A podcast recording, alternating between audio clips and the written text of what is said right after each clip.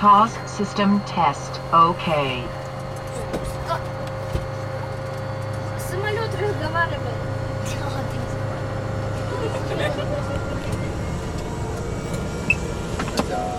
Это звук легкомоторного самолета Цесна, на котором я лечу на берег озера Туркана.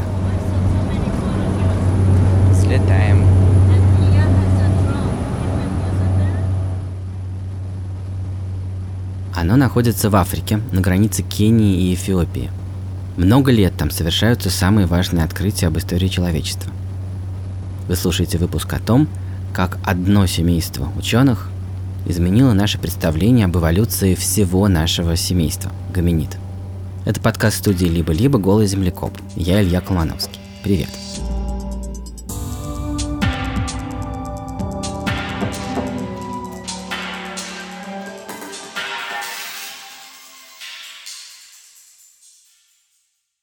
еще у нас есть партнер.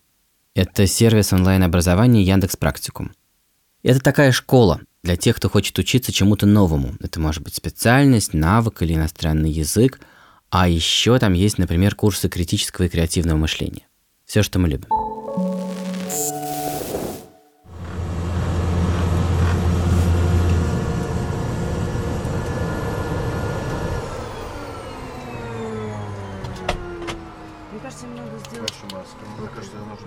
Заглушили двигатель, и наша Сесна приземлилась на берегу озера Туркана, где сделано около половины всех главных находок гоминид. Озеро, о котором я читал в детстве, куда я страшно мечтал попасть. А, оно есть в школьных учебниках. И я не знаю, что меня здесь ждет, но я уже абсолютно счастлив. Все началось почти сто лет назад, когда молодой палеоантрополог с кембриджским образованием Луис Лики начал изучать древних африканских приматов. Тогда не было известно, где появились первые люди. Вообще-то еще Дарвин предполагал, что в Африке. Но самые старые кости и зубы, похожие на человеческие, находили в Азии и в Европе. Поэтому многие думали, что мы родом откуда-то оттуда. Так вот, именно Луис Лики убедил ученых, что древняя родина человечества в Африке. Он, его жена Мэри и их коллеги 30 лет искали кости в Алдувайском ущелье в Танзании.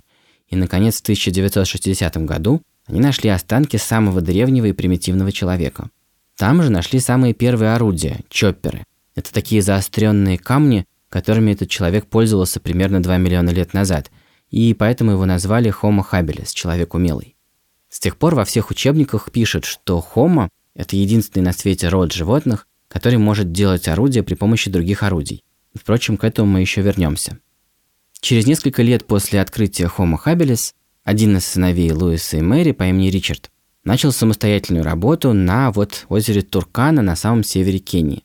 Совсем скоро там нашли череп другого человека возрастом в 2 миллиона лет, и сначала его отнесли к тому же виду habilis, но позже назвали Homo rudolfensis, потому что озеро тогда носило имя Рудольф. С тех пор открытия, сделанные на берегах Турканы, 12 раз попадали на обложку журнала Nature, а это высшее признание. Здесь же, в Кении, у Ричарда и его жены, британского палеоантрополога Мив Лики, родилась дочь. Ее назвали Луизой в честь деда Луиса Лики, который умер через полгода после ее рождения. Луиза выросла на берегах Турканы, и сегодня она руководитель Туркана Бейсон Институт и крупнейший исследователь африканских окаменелостей. Меня зовут Луиза Лики. Я работаю на озере Туркана.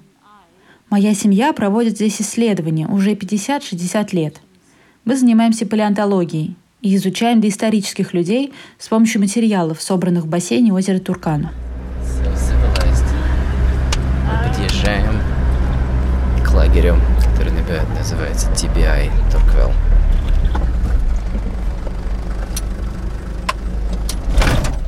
right, we've arrived. Дорога от импровизированной взлетной полосы на берегу озера до корпусов базы Турквел заняла минут 15. Я ждал увидеть там палатки, но там на самом деле такие одноэтажные корпуса из коричневого кирпича, идеально вписанные в фиолетовые африканские сумерки. И мы перекусили и отправились в лабораторный корпус. По дороге мы светили себе ультрафиолетовыми фонариками – И здесь и там вспыхивали ярко-зеленые флуоресцирующие в ультрафиолете скорпионы, которых таким образом можно не наловить себе в кроксы. В корпусе много типовых лабораторий. В каждой лаборатории большое окно, стол, микроскопы, скамьи и тяжеленная металлическая дверь со штурвалом. И это хранилище, где собраны самые бесценные находки. Это результаты поисков, которые вели 50 лет, сотни людей на территории около 15 тысяч квадратных километров. Это черепа как раз тех, Right, you guys, do you want to see some heads? So, Луиза проводит небольшую экскурсию, и ее переводит для своих детей мой новый знакомый Артем Юхин. Он директор и совладелец компании Артек, которая производит 3D-сканеры, и он позвал меня в эту поездку. Позже расскажу, почему он сам там очутился. modern humans first emerged 200,000 years ago. Современный человек, как он есть, возник 200 тысяч лет назад. Okay? It's the first modern humans, and they appear, maybe now Большое people место are для pushing it мозгов back и to маленькая челюсть. 300. It's it's a big debate what early Homo sapiens actually is, Э, but we, let's just По-прежнему call it много, много 200,000. споров, 200 тысяч лет или 300 тысяч лет назад мы появились. Вот All right, такими. now modern Homo sapiens leaves Africa and gets into all around the world. Современные люди, around about 80 to 90,000 years ago, but we all came from this part of the world. That's where this is where Homo sapiens evolved, Они, not outside of они все Africa. появились отсюда. 200 тысяч лет назад появились, а ушли отсюда только 80 тысяч лет назад. Луиза начинает рассказывать об относительно недавних временах, о людях, которые жили в Африке 200-300 тысяч лет назад. Я смотрю на них, и это сначала не то, что поражает сознание. Я приехал за более удивительными находками, а эти, кажется, в некотором роде лежат на поверхности. Но в том-то и дело, что тут, на озере Туркана, все лежит на поверхности. Луиза вспоминает, что ее родители иногда находили что-то ценное, просто не выходя из джипов и не слезая с верблюдов. Так много вокруг валяется костей. So this thing, amazingly, was found by a German tourist. Okay, and the German tourist found a lot of fossils on the beach. He put them into a basket, and he walked into my father's office and dropped the basket on the floor and said, "I have something, Dr. Lee, that you'll be interested in." Она рассказывает. Этот череп нашел турист из Германии. Он просто нашел эти череп, костяшки, собрал их в туристическую корзину, ну, который на пляж ходит. И пошел, отправился в кабинет к ее Да, и отцу, пошел в который кабинет к ее отцу. самый знаменитый здесь человек в Кении. pulled out of the basket and he said, "Look." And we're like, "What? Он Why did you find that? и Why did you pick it «О, up?" Я нашел кое-что. Говорит, ничего себе, ты что такое нашел-то? So this is А a это очень важно, потому что это не современный человек. Springs, То which есть это совсем не обезьяна, и уже почти совсем не человек, но с очень маленьким Okay, уровнем. Смотрите, so- человек превратился, в- обезьяна превратилась в человека, э, ну, примерно 2-3 миллиона лет назад, вот тогда. И дальше начинается хомо, и их много. Если бы их увидели, этих хомо, вы решили бы, что это обезьяна, может быть, но это уже хомо, это уже человек. Речь тут идет о черепе гейдельбергского человека. Он считается общим предком сапиенса и неандертальца. Еще по дороге от взлетной полосы до базы я спросил у Луизы, как получилось, что это место так долго и так неглубоко хранит столько всего ценного. So Это бассейн длинного озера, поэтому окаменелости разбросаны на многие километры. Из-за рифтовой долины тут образовалась впадина, так что воды стекают с возвышенностей с востока и с запада, и с Эфиопского Нагорья с севера. Воды сходят с этих возвышенностей, то есть последние 4 миллиона лет по этой впадине протекала река. И эта река несла с собой осадочные породы, которые хранили останки животных, живших где-то рядом, в окрестных лесах. Животные оказывались глубоко под землей, а затем из-за тектонической активности слои породы поднимались и снова оказывались на поверхности. В нормальной ситуации от всех этих животных не осталось бы следа, ведь мы понимаем, что трупы долго не хранятся. Животные умирают. Приходят гиены, львы, шакалы. И ничего не остается. Пара недель – и все. Ты никогда не найдешь останки животных, если только они не оказываются очень быстро захоронены. И когда вот эти глубоко погребенные останки снова оказываются на поверхности, когда происходит естественная эрозия, обнажающая эти останки, вот это как раз то, что мы ищем. И это такие маленькие окошки в прошлое. На следующий день я сам выйду на озеро и увижу своими глазами, как выглядят эти окошки в прошлое. Это поразительное место, потому что эрозия обнажила слой, которому миллион семьсот тысяч лет. Я сейчас по нему иду ногами.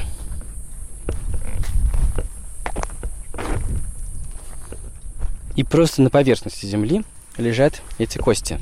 И все, что здесь лежит, лежит просто на поверхности земли. Это не какой-то карьер, знаете, где такие слои, ты в вертикальной стене что-то ищешь, какая-то шахта. Это не так устроено, здесь просто вот такая планета Марс, сухой, хрустящий такой, очень крепкий песок. И вот прямо в этих местах, прямо тут, просто на Земле могут валяться кости предков человека, которым миллион лет или два миллиона лет. На самом деле с человеческими костями все не так просто, конечно. Гоминиды были очень редкими. Они были как хищники в современных экосистемах. Их было мало. Не то что люди сейчас, которых как раз слишком много. Так вот, гоминиды были очень редкими, поэтому их останки очень-очень тяжело найти. Как же тогда все-таки случались все эти палеоантропологические открытия? Um, Самая удивительная находка, к которой я причастна, это, конечно, мальчик из Турканы или мальчик из Нариокотомы. Это полный скелет, найденный к западу от озера Туркана. Его нашел один из охотников за ископаемыми по имени Камоя Кимео. Он обнаружил на поверхности крошечный фрагмент черепа и понял, что фрагмент принадлежит предку человека. И начались раскопки. На протяжении следующих трех-четырех лет они выкопали полный скелет – но он не лежал в целости и сохранности. Они выкопали яму 25 на 25 метров, глубиной 10 метров, чтобы добраться до нужного слоя. И затем они нашли множество фрагментов, рассеянных по этому участку. Это потрясающий скелет возрастом в полтора миллиона лет. Он принадлежал Homo erectus, человеку прямоходящему, которому, скорее всего, было около 90 лет, когда он умер. Этот скелет такой полный, потому что тот мальчик утонул в болоте – а это значит, что ни стервятники, ни гиены, ни шакалы не могли растащить и разгрызть кости. Если бы такое произошло, мы бы смогли обнаружить только малую часть, а не весь скелет целиком. Туркана Бой – это мальчик лет 10, который жил и умер недалеко от озера Туркана. Камоя Кимео – один из самых успешных охотников за костями из команды Ричарда и Ми Флики, и он нашел его кости на берегу реки Нарио Катоме в 1984 году. Скелет этого мальчика, который его собрали из 108 костей, дает нам облик африканского Homo erectus, или по другой классификации его еще называют Homo erectus ergaster. Homo ergaster – это ранние африканские пятикантропы, первые по-настоящему высокие люди, которых вы, случайно встретив, сочли бы уже людьми, а не обезьянами. Скорее всего, эти люди уже обладали речью. Однажды Луиза и сама нашла представителя этого вида. Однажды мы с моей матерью ходили по этим раскопкам, совсем близко отсюда, и кто-то из нашей команды заметил что-то похожее на ушное отверстие. Прямо на поверхности, рядом с какими-то костями антилопы. Я помню, как мама сказала, что это ухо, этот слуховой проход, достаточно большой для примата. И в тот момент я поняла, что мы еще долго будем сидеть в этой яме, потому что мы начали откапывать то, что впоследствии оказалось полным черепом Homo erectus. Мы выкопали его как целиковую глыбу, а подчистили уже в лагере. У него не было лица, но это был полный череп с обеими сторонами ушей и задней частью черепа. Очень красивый экземпляр. Другая находка, о которой рассказывает Луиза, это кинеантроп.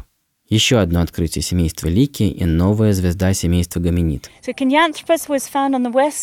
Кинеантропа нашли на западном берегу. Его нашел человек по имени Джастас, один из членов команды, которая работает с каменелостями.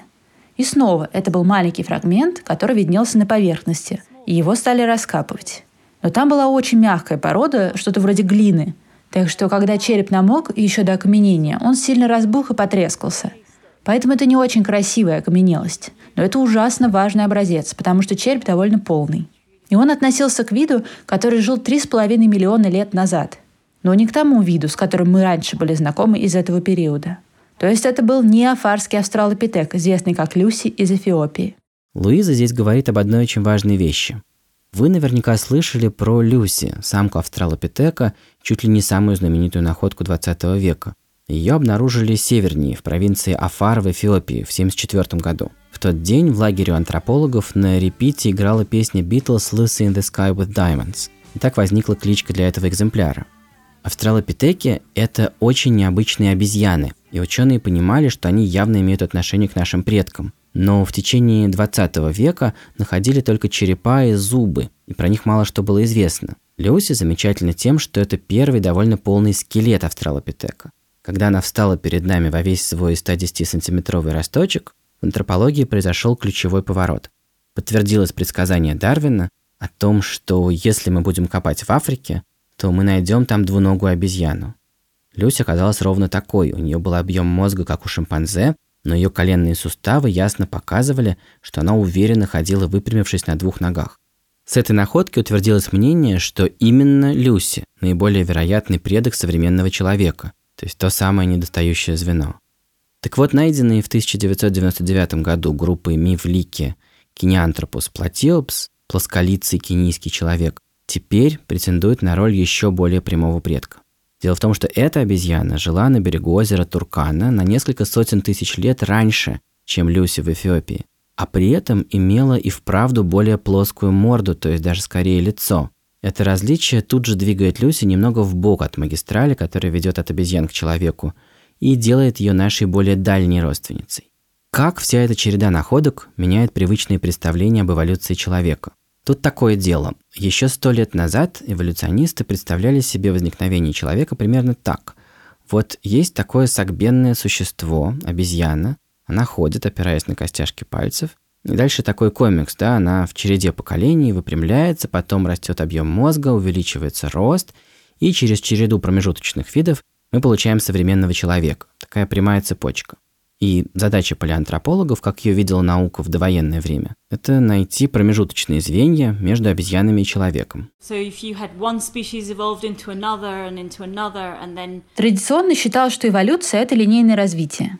То есть один вид эволюционировал в другой, а тот, в свою очередь, в следующий. И где-то там дальше по этому дереву эволюции появляется разнообразие, которое оборачивается множеством тупиковых ветвей, а одна из ветвей дает наш вид – мы знаем, что это не так. Во многом потому, что за последние сто лет появилось много новых данных и были обнаружены новые останки предков человека в разных частях Африки и в более молодых слоях за пределами Африки. Так что у нас появилась более полная картина. Еще 50 лет назад у нас просто не было тех образцов, которые есть сейчас. В этот период множество людей занимались поисками и несли вклад в понимание этой истории.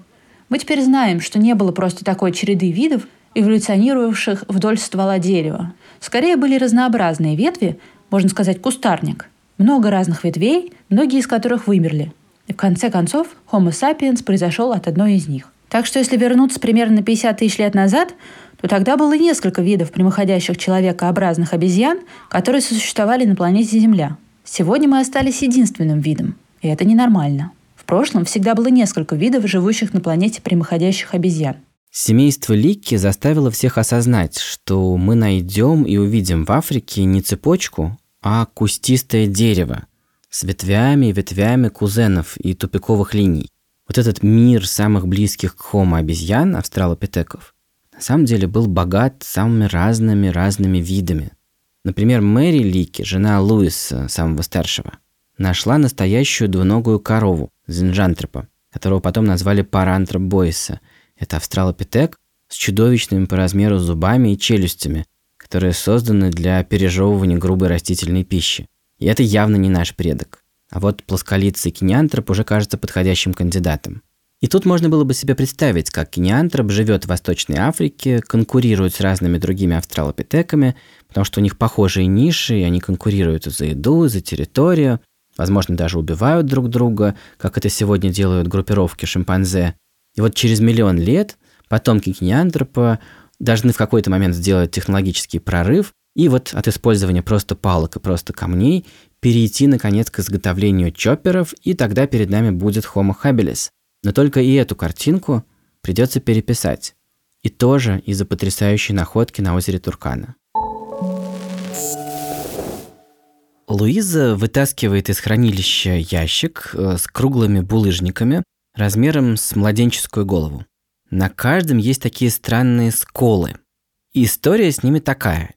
Десять лет назад в точке, которая называется Ламекве, недалеко отсюда, как раз там, где нашли кинеантропа, палеонтологи занимались привычным делом. Искали кости обезьян в слое возрастом 3,5 миллиона лет. Они, как обычно, просеивали породу через такие прямоугольные сита с мощной деревянной рамой. Их тяжело держать на руках, и поэтому ученые приспособили четыре камня по углам и ставили сито вот на эти камни. И тут мимо идет французский археолог Соня Арман. И Соня говорит, Это орудие труда. Они везде. Просто валяются на склонах. Ей отвечают, что инструментов такого возраста не бывает. И там началась настоящая ссора. Она доказывала, что нет, это орудие, и что они относятся к слоям, которые там раскопали. Орудие, которым 3,5 миллиона лет, это такая же революционная находка, как и больше разнообразия видов. Конечно, если у тебя есть камень, и тебе нужно что-то острое, ты ведь это смастеришь, да? Если ты не можешь найти острый предмет, то это очевидный выход из ситуации. Сейчас мы знаем, что орудия используют еще много разных животных. Так что ничего удивительного в том, что наши предки с более крупным мозгом изготавливали орудия. Но свидетельство возрастом 3,5 миллиона лет – это все-таки что-то впечатляющее. То есть получается, что существовала индустрия обезьян. Ее теперь изучают археологи в Ламекве. И это рушит догму. Это вообще очень характерно для палеонтологии 21 века. С новыми находками все время случается такое проваливание всяких границ в прошлое. Помните, я говорил, раньше считалось, что орудия при помощи орудий делают только люди. И вот установлено, что их впервые начали делать обезьяны. Я спрашиваю Луизу, не жалеет ли она, что не ей довелось найти эти инструменты. Нет, но орудия не говорят со мной как окаменелости. Я предпочитаю работать с костями. Когда я нахожусь на раскопе, я не ищу орудия. Я не вижу их, у меня глаз заточен на кости. Но если ты начнешь высматривать орудия, ты их заметишь. А если начнешь искать ракушки, будешь везде видеть ракушки.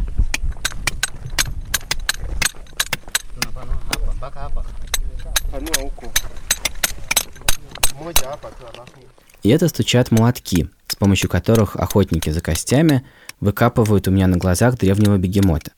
Я тоже подбираю какую-то кость, которая просто лежит на поверхности где-то недалеко, и она весит в 8 раз больше, чем ожидаешь. Потому что это не кость, а камень. Костью она была 2 миллиона лет назад. What's this? Um,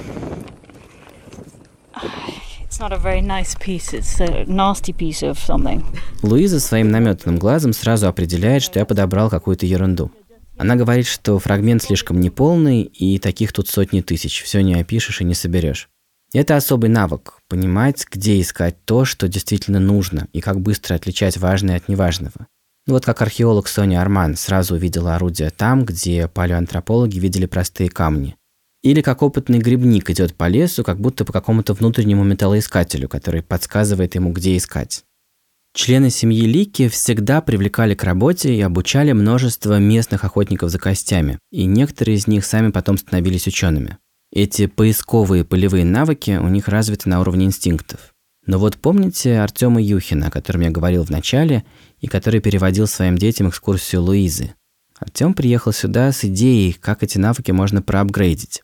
На всякий случай, full disclosure, я сам оплатил дорогу до Найроби и не связан с Артемом и его фирмой денежными отношениями. Меня зовут Артем. А, у меня есть компания, которая делает 3D-сканеры. Эти 3D-сканеры используются в очень разных областях, но это сканеры трехмерные, они мобильные, они как камера, как фотоаппарат. И они очень позволяют археологам, палеонтологам, другим людям, которые работают в поле, в условиях не лабораторных, отцифровать, отсканировать э, любые объекты там. Когда я говорю оцифровать, имеется в виду получить полный трехмерный клон с большой точностью, с э, субмиллиметровой точностью. Вот. И это то, чего раньше не было. И сейчас появилось. Это позволяет сохранить очень много информации археологам. Археологи, другие ученые, которые находят что-то в поле, они теряют, ну, раньше, по крайней мере, теряли, там, наверное, 90% информации. Очень много э, всего нельзя забрать с собой, и оно остается лежать э, от соприкосновения с э, кислородом, с людьми, с погодой – с разными другими факторами, оно все портится, теряет информацию. Я очень давно общаюсь электронно с Луизой, с Луизой Лики, и лет в 14 читал книгу про то, как ее дедушка и про то, как ее папа и вообще семья здесь находили первых наших э, предков. Вот, и перевернули наше представление о возрасте человечества. Мне кажется, это совершенно фантастические исследования, которые перевернули представление наше о самих себе. То есть главная функция сканирования – это максимально сохранить информацию. На раскопе охотники за костями археологи всегда должны все фиксировать. Фотографировать, записывать и размечать вот действительно как криминалист на месте преступления. И с помощью 3D-моделей это получается сделать еще надежнее. 3D-сканеры, о которых говорит Артем, имеют габариты и вес примерно как мотоциклетный шлем. Стоят как автомобиль, громоздкие, и чтобы ими пользоваться, нужно учиться на курсах. И все это создает ровно такое впечатление, словно ты попал в 60-е годы и держишь в руках первые видеокамеры. Очевидно также, что эти штуки будут быстро дешеветь и упрощаться, и мы будем все время тащить все из нашего обычного мира в виртуальную 3D-реальность. Ты держишь этот сканер двумя руками и направляешь на объект, который хочешь отсканировать. Нужно некоторое время подвигать сканер туда-сюда, пока соберется достаточно информации, и потом ноутбук строит трехмерную модель. Все префектуры Японии закупили эти сканеры для полиции, чтобы сканировать места преступлений. Вот этот окурок навсегда останется на этом месте, что бы ни произошло потом, и 20 лет спустя, с появлением новых фактов, можно будет вернуться на место преступления и заново его исследовать. У палеонтологов похожая задача. Когда они снимают породу слой за слоем, потом нельзя вернуться назад. Но если ты все время сканировал свой раскоп, то можно потом посмотреть, где на самом деле лежал камень, который ты отбросил в сторону, а он оказался на следующем этапе не камнем, а костью – и под каким углом рос из черепа отросток, который случайно отломился. А еще именно здесь, на озере Туркана, невольно приходит в голову мысль про еще одно применение этих сканеров. 15 тысяч квадратных километров пустыни, где кости просто лежат на поверхности. Такое пространство невозможно обработать, сколько бы охотников не бросить в поля. Примерно каждые 15 лет ландшафт обновляется, что-то пропадает, зато эрозия обнажает новые слои. И прямо сейчас, когда мы с вами разговариваем, где-то лежат совершенно бесценные новые находки, относящиеся к нашему происхождению. Еще недавно Луиза с коллегами провели эксперимент. С воздушного змея, а потом с дрона, нафотографировали большие участки Земли, а потом эти снимки загружали на специальный сайт. И там тысячи дистанционно обученных добровольцев отсматривали фотографии и систематизировали то, что видели. Это были такие охотники за костями на удаленке – и тут немедленно возникает вопрос, нельзя ли к этому приспособить машинное обучение? Что будет, если пойти дальше и попробовать научить роботов тому, что умеют специально обученные люди? Um, uh,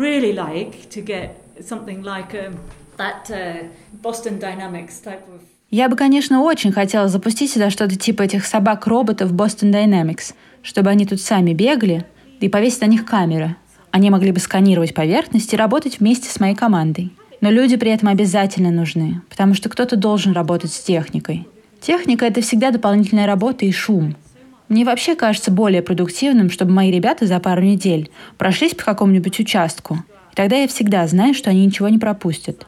Но главное — это что мы вовлекаем людей, занимаемся образовательной и научной деятельностью. И это ценность, с которой ничто не сравнится.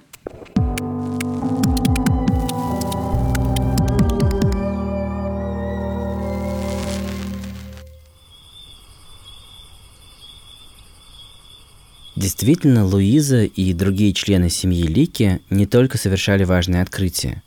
Это такое структурообразующее семейство для целого региона. Люди получают работу и образование благодаря этим ученым, и это очень ценно, и никто не предлагает взять и заменить людей роботами.